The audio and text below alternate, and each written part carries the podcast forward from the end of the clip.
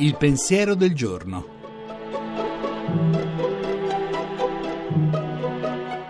In studio Suora Alessandra Smerilli, docente presso l'Università Auxilium di Roma. In questo periodo dell'anno normalmente arriva il picco dell'influenza e anche quest'anno ci siamo, era attesa, è arrivata. Porta con sé malessere, dolori, stanchezza, insomma ci mette un po' in ginocchio. In molti sono costretti a prendersi qualche giorno di pausa. Negli ultimi anni, però, sta emergendo un sentire comune che vorrebbe quasi far sentire in colpa chi si ammala.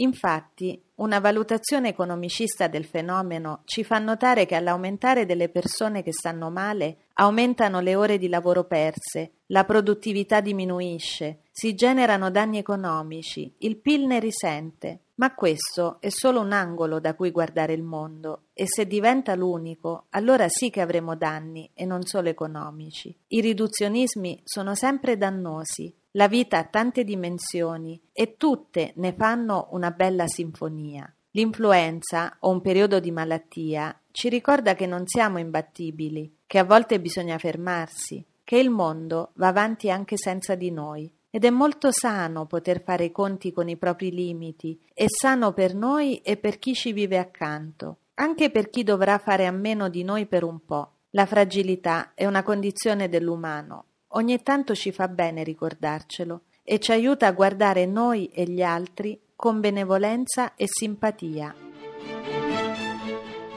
La trasmissione si può riascoltare e scaricare in podcast dal sito pensierodelgiorno.rai.it.